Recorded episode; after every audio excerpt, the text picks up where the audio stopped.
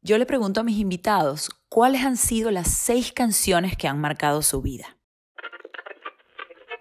A partir de ese momento comienza un viaje lleno de recuerdos, nostalgia y grandes historias, siempre de la mano de la música.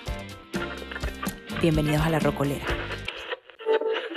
Bienvenidos a un nuevo episodio de La Rocolera. Mi invitado de hoy es uno de los directores de orquestas jóvenes más importantes del mundo. Pero no solamente eso, sino que este chico es venezolano, es hijo del sistema de orquestas y además es un gran amigo, hermano, con el que he compartido muchísimas cosas en la vida y es para mí un gusto enorme tener hoy en la Rocolera a mi querido Diego Mateus. Bienvenido, Diego, a la Rocolera. Hola, Elo, encantado de estar aquí me gustó mucho cuando me escribiste para participar y estoy súper, súper encantado de estar aquí. Bueno, yo creo que la gente va a estar muy, muy sorprendida de ver tu lista de canciones porque sabes que la gente generalmente asocia a, los, a, los artistas de música clásica con la música clásica, ¿sabes? Como que piensan que a lo mejor tú solamente escuchas Beethoven y Mozart, pero no. Están muy equivocados. Están muy equivocados, así que hoy vamos a revelar todas esas esas, esas sorpresas musicales que nos trae Diego en La Rocolera. Como ya, como ya sabes, La Rocolera nació de ese, de ese intento de compartir con la gente las herramientas que yo he utilizado a lo largo de mi vida para, en los momentos difíciles, sabes, salir a flote y sin duda la música es una de ellas. Y estoy segura que para ti también lo es. Claro, para mí la música es mi vida, mi, mi vida gira en torno a la música y sin la música yo sería, no sé, jardinero, cocinero, cualquier otra cosa, eh, gracias a la música puedo, puedo vivir y puedo disfrutar porque no es un trabajo, en realidad es un disfrute total nuestra carrera. Claro, es tener la fortuna de, de, hacer lo que amas con todo tu corazón y por eso yo siento también que, que, que, eres tan, tan absolutamente extraordinario en ello, porque se nota que hay una pasión muy grande detrás de eso. Eh, yo he tenido la oportunidad de verte, bueno, primero tocar violín cuando formabas parte de la Simón Bolívar y luego dirigir, y sé que está allí todo ese, ese amor absoluto. Así que, sin más preámbulos, vamos a escuchar la primera canción que nos trae Diego. Amor eterno. Yo voy a empezar a llorar, vale, qué cosa. amor eterno. yo, creo, Cuéntame. yo creo que la gente nunca se hubiese imaginado que en mi playlist iba a estar esa canción. Absolutamente. Te, cuento, bueno, esta canción es de mi infancia. Me acuerdo claramente los fines de semana, yo salía, tendría 10 años, y salía a clases de natación muy temprano en la mañana, luego tenía clases de cuatro, luego clases de guitarra, y regresaba a la casa al mediodía, y estaba mi mamá preparando el almuerzo, escuchando esta canción, que en realidad era todo el disco este de Rocío Durcal, y me acuerdo muy claramente que mi mamá siempre me pedía, volteame el disco, porque era el EP. Entonces me tocaba a mí siempre voltear el disco y vuélvelo a voltear, para, atrás y para adelante. La carátula era como una carátula morada, me acuerdo claramente, y yo crecí. Eso era fijo todos los fines de semana en mi casa con esta canción. Qué maravilla. Cuando, cuando la pusiste en el playlist, yo me acordé de, de escuchar a Rocío Durcal en Sábado Sensacional. Mi abuela amaba a Rocío Durcal y amaba Sábado Sensacional. Entonces eran, ¿sabes? los sábados nos sentábamos mi hermano, mi abuela y yo a ver a Sábado Sensacional y me acuerdo que esta canción a ella siempre la ponía muy triste y yo era, yo era muy pequeña y no entendía por qué. Y entonces un día finalmente le pregunté y le dije, pero ¿qué pasó? Y entonces eh, ella me contó que, que esta canción la compusieron cuando el hijo del, del, del, compositor falleció y entonces esa canción estaba dedicada a, a, esa, a, esa, persona y que por eso ella como que se sabía la historia y lloraba cada vez que la escuchaba y yo ahora... porque es una canción muy, muy especial y... Sí, cada vez que cada vez que la escucho me transporta completamente a, esa, infancia y qué más gran amor eterno que tu madre, ¿no? Ay, qué bonito, sí. Me gusta eso porque, bueno, yo tengo un hijo que también espero que en algún momento de la vida pueda decir eso. qué bonito. Claro que sí. Además que Rocío Durcal eh, er, era una gran intérprete, tenía una voz extraordinaria, yo recuerdo. Increíble, increíble, tremenda artista Eh, y recuerdo también esos, esos duetos que ella hacía con Juan Gabriel, que eran maravillosos, los dos, era como ese momento de gloria, ¿no? Bueno, parte de ese sábado también era el disco de Juan Gabriel. Me tocaba voltear el disco de Juan Gabriel también. Empezaba por Rocío Durcal y después venía Juan Gabriel. Volteame el Exactamente. disco. Volteame el disco es épico. sí, sí. Bueno, la segunda canción de Diego dice así. Sombra, eres mi boca que te nombra. Bueno, Marc Anthony, eh, esta canción, ah, me pasó algo muy loco cuando me mandaste eh, tu playlist. Yo tenía mucho tiempo que no escuchaba, esta canción se llama Ese loco que te mira. A mí, eh, en un momento, escuché Marc Anthony sin parar, ¿sabes? Tenía como una fiebre que creo que la compartimos. Una que nos pasó a todos. nos pasó a todos. Fiebre Marc Anthony y luego pues, digamos, lo pongo en fiestas y qué sé yo, pero ya no lo escucho con tanta frecuencia. Y cuando pusiste esta canción en el playlist me fui corriendo y la puse otra vez y fue como, wow, cuéntame, cuéntame qué es, qué es esta canción para sí, bueno, ya esta canción entra en parte de lo que fue mi adolescencia, cuando me mudé a Caracas en el año 2001, que por supuesto a esa edad yo tendría 17 años, uno empieza a enamorarse como loco de todo el mundo, ¿no? Y uno vive en un eterno despecho siempre y tenía esos amores de un mes, dos meses, y uno andaba siempre despechado y esta era una canción que, que me acompañaba siempre en esos despechos y uno estaba empezando a, a tomar y a hacer sus fiesticas con los amigos y siempre poníamos esa canción, era, era, fijo, fijo todo el tiempo. y cantar a toda voz así, ¡ah! ¿sabes? Claro, porque nosotros vivíamos en Parque Central y en Parque Central tú podías hacer toda la bulla que tú quisieras en tu vida y cantábamos a, todo gañote ahí. Además, creo que, creo que era muy lindo eso de, del, del, sistema de orquestas, sobre todo de esa, de esa época gloriosa que les tocó vivir a ustedes, que básicamente crecieron con la orquesta, ¿no? Comenzaron como desde muy niños y, y luego entonces todos se mudaron a Caracas. Tú vivías con chicos de la orquesta en aquella época, o sea, compañeros con los que compartías tu vida entera. Sí, yo eh, con compañeros que conocía desde que tenía ocho años, imagínate, y luego vivimos diez años juntos. Wow. Entonces compartimos muchísimas cosas, desde no tener eh, ni un bolívar y cada uno ponía un poquitico aquí para poder comprar un kilo de pasta o algo así, o a veces una botella de algo. Pero siempre estaba la música ahí, siempre estaba la fiesta, siempre estaba, había un karaoke famoso en, el sótano de Parque Central también, en el que era el punto de reunión de la orquesta siempre. Y ah, iba todo el mundo allá a cantar, a bailar, y nos daban crédito. Entonces eso era muy bueno. Qué cosa tan buena. Yo me acuerdo una vez que está, tú sabes, yo, a mí me encanta cantar, pero obviamente no, me daba mucho pudor cantar delante de ustedes porque eran todos músicos y yo pues obviamente no sé cantar.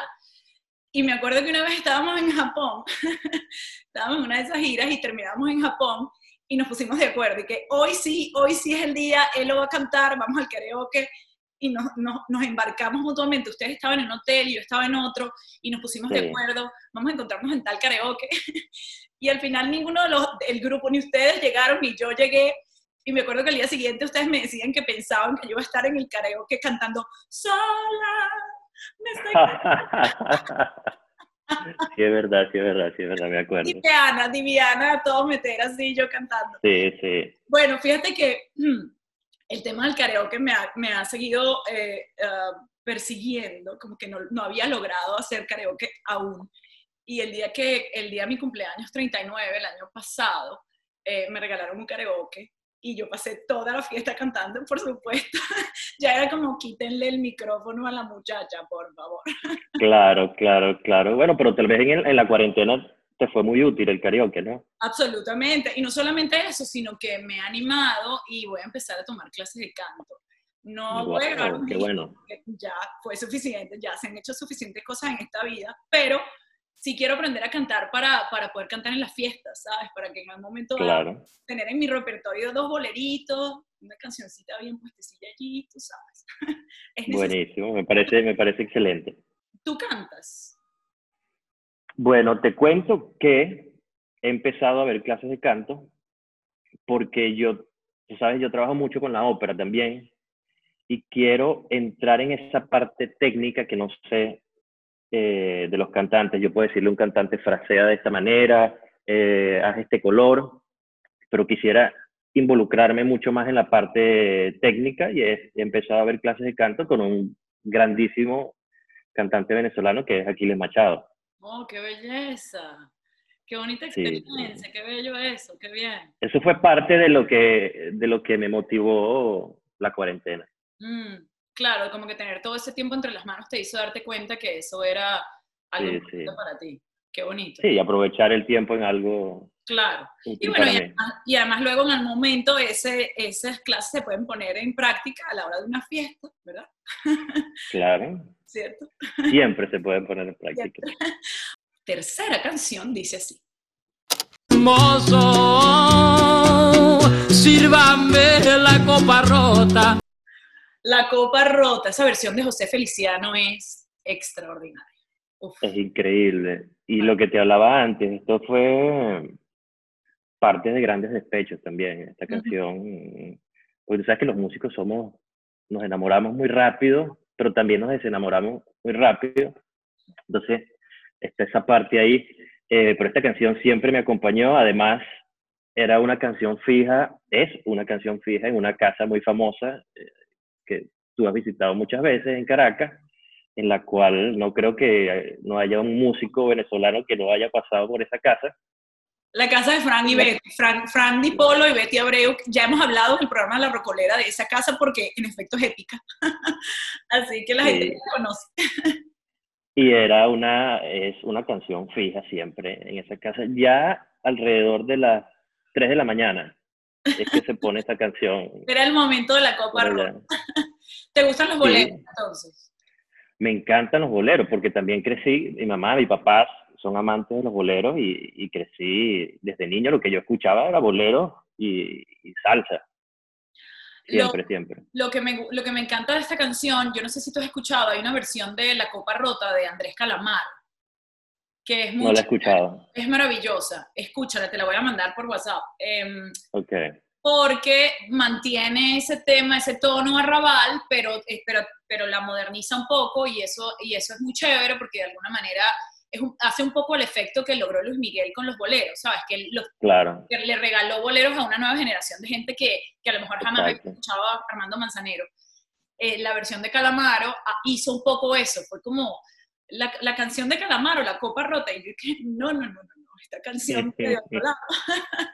de hecho, de hecho, ese disco donde está la copa rota de José Feliciano es un disco entero que José Feliciano hizo de boleros. Ah, y está, en ese disco está Reloj, está, no sé si está Esclavo y Amo, está en nuestro, amor, nuestro juramento. ¿Sabes? Nuestro juramento, sí, sí, sí. Esa canción que es maravillosa. Ese disco entero para mí es de las cosas más bellas de, de, ese género, ¿no? De, de, la interpretación del bolero, para mí es espectacular. Sí, y, José Feliciano es un genio, es uno de mis cantantes favoritos en, el mundo. Yo siempre, siempre escucho en mis viajes, en los aviones, para dormir, me pongo mi, mi bolerito, mi cosa, siempre está presente ahí conmigo. Y, y, la, y la música popular, digamos, em, eso, tú forma parte también de, de, de, de, lo que usas para, me imagino, relajarte y un poco desconectarte cuando, cuando estás trabajando mucho con, con, con, uh, con un, con score que de pronto sea muy tenso, muy, que, sea, que requiera mucho de la concentración, de pronto la música popular te ayuda a desconectarte, ¿no? Me imagino. Sí, claro que sí, claro que sí. Y aunque tú no lo creas, muchas veces sirve para aplicar, encuentras cosas en la música popular que las puedes aplicar en la música académica. Muchas, muchas de las obras académicas se escribieron inspiradas en temas populares del momento, ¿no? Claro.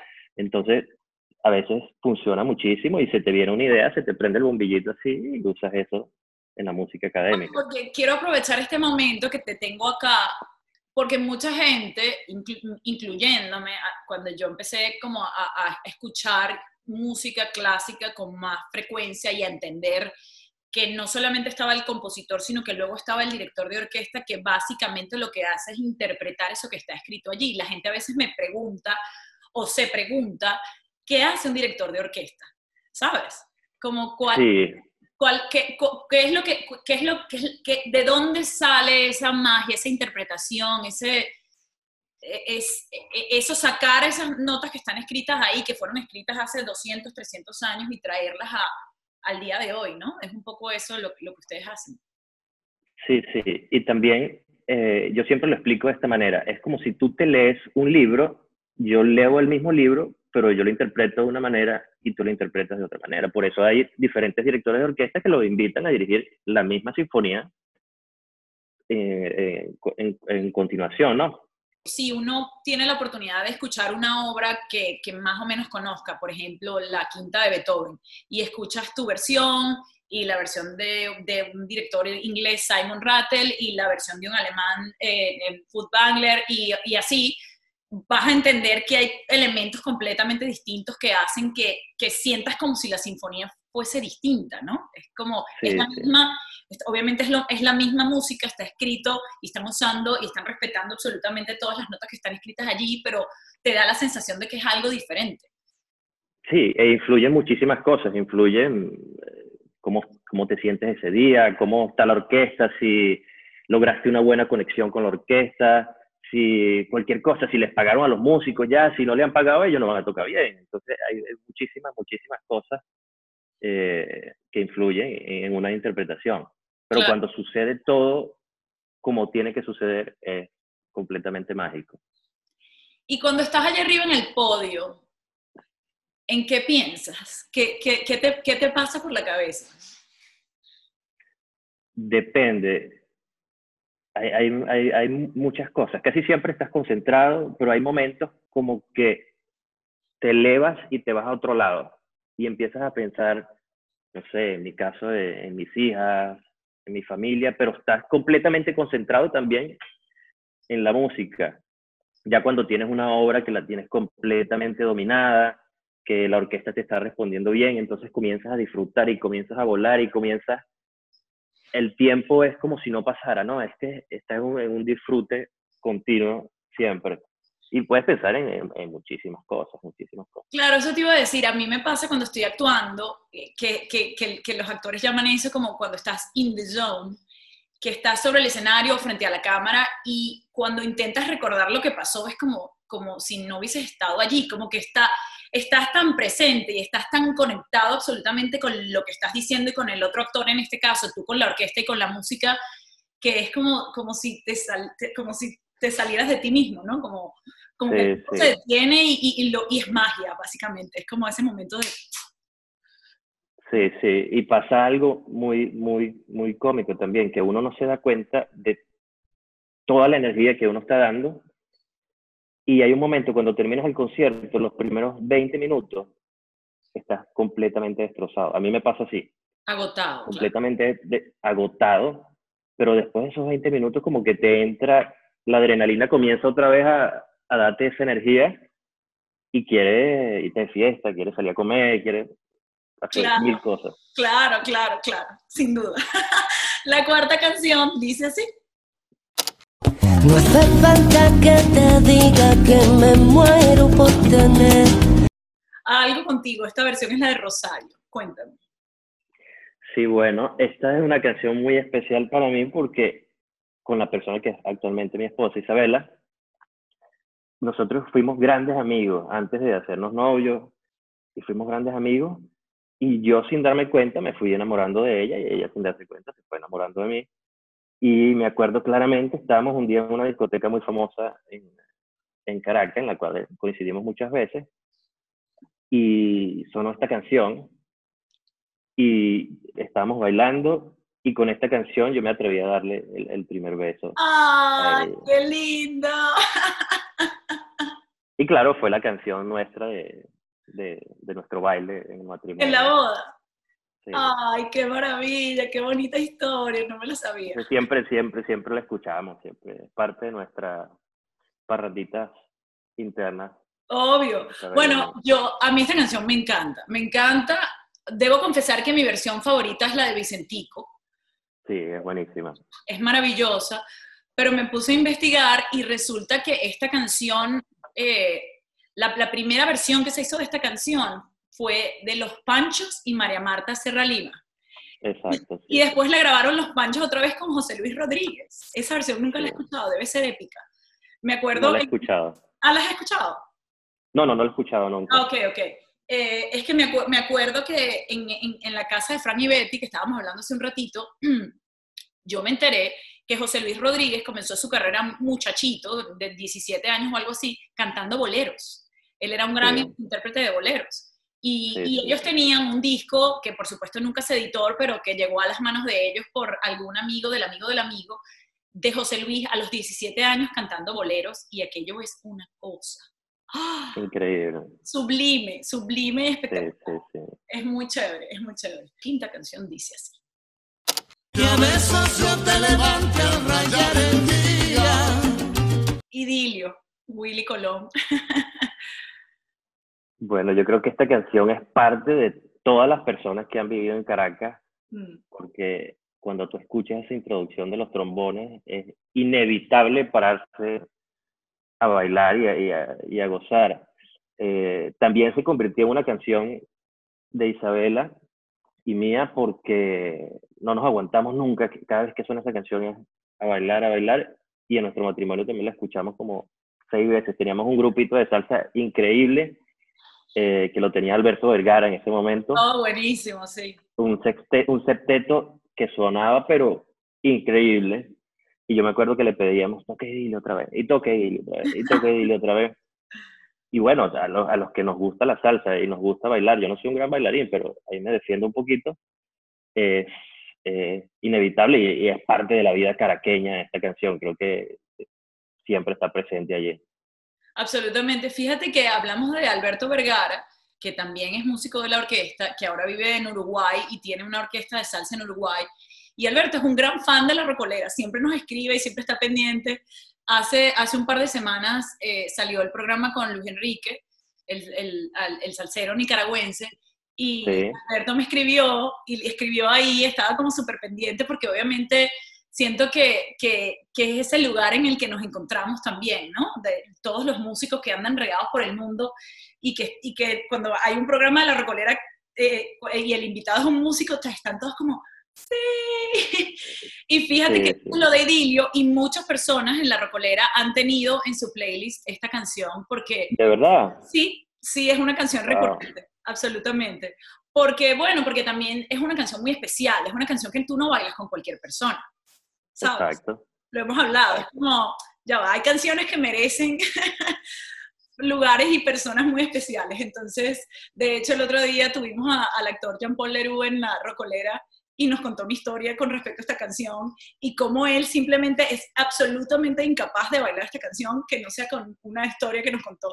Así que es una canción que, que, que forma parte de los recuerdos importantes de muchas personas. Yo la adoro con todo mi corazón, por supuesto. No, yo amo con locura esta canción y creo que es parte de todos nosotros, los que hemos vivido en Caracas y, y por supuesto todo el mundo de Venezuela, pero en Caracas es como que más enfática esta canción, yo Sí, creo. sí, sí, absolutamente. Bueno, la sexta canción dice así.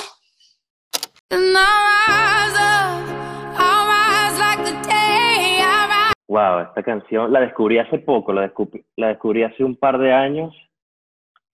Y es una canción que uso siempre para, para motivarme, porque aunque no lo creas, la carrera del director de orquesta es una carrera que tiene muchos, tiene muchos altibajos.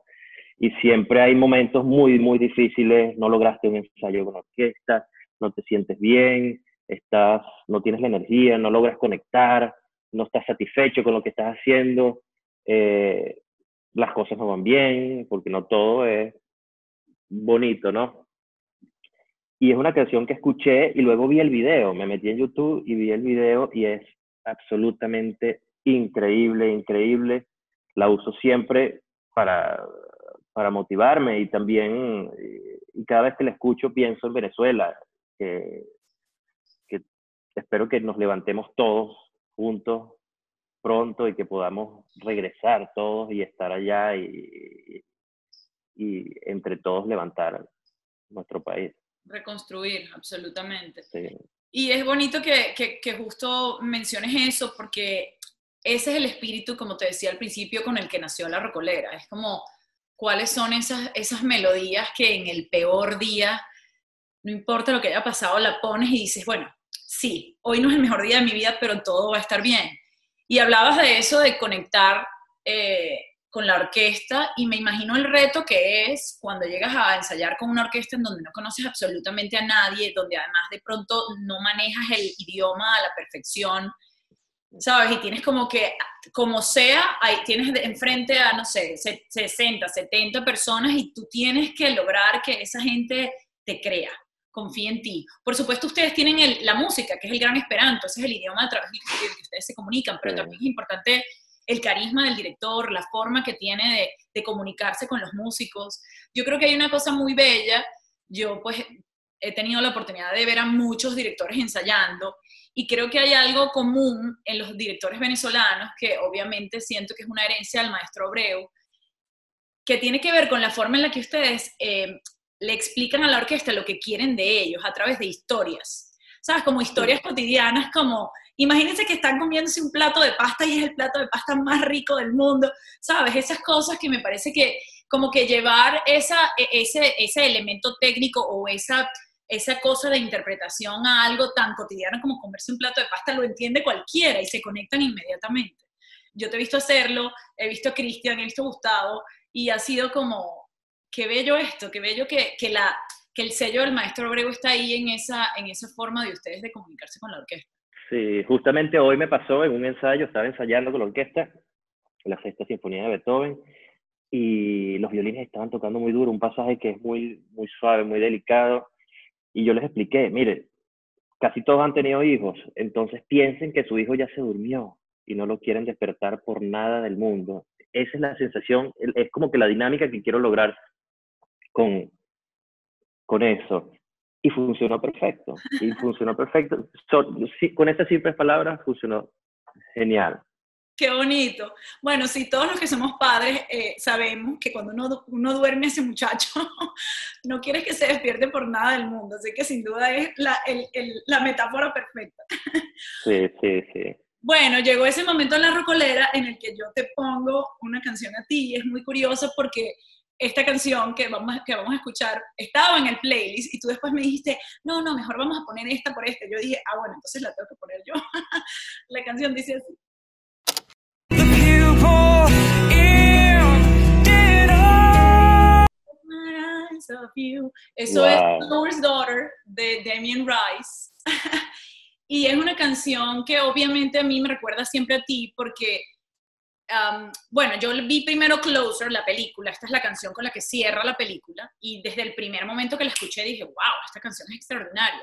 Y me Increíble. acuerdo que en algún momento, no sé, la escuchábamos juntos y tú estabas como, esta canción, y yo que, esta canción, y fue como, oh, amamos. Y después tú fuiste a un concierto de Damien Rice y me mandaste una foto. Me lo, en- ¿Cómo fue me lo encontré en el Festival de San Remo en Italia, que se había muerto Claudio Abado ese año y me invitaron como que a hacerle un homenaje y fui a dirigir y él cantaba esa noche también. Y el camerino estaba al lado del mío. Y yo me No, me estaba volviendo loco y, y- y tuve la oportunidad de hablar con él, muy simpático. Y claro, nos tomamos la foto y te la mandé inmediatamente. Y, una canción que siempre está presente para mí. Y, también hice el, el recorrido, fui al Aquarium en Londres, que es cuando en el momento en la película que ponen la canción, me puse mis audífonos y me disfruté el momento total Oh, con la qué canción. bueno, tengo que hacer eso, no lo he hecho. Pero es que además esta canción es muy particular porque es una canción de amor que aparentemente es como, no puedo vivir sin ti, no puedo, no puedo quitarte los ojos de encima, te amo, te adoro, ta, ta, ta, pero al final, al final, al final casi, ¿sabes? Sotoboche dice, hasta que encuentre a alguien nuevo. Y es como, Sí. no, es como que, que justamente a mí me encanta de esa película el personaje de Alice, que es el que hace Natalie Portman, Natalie Portman, sí.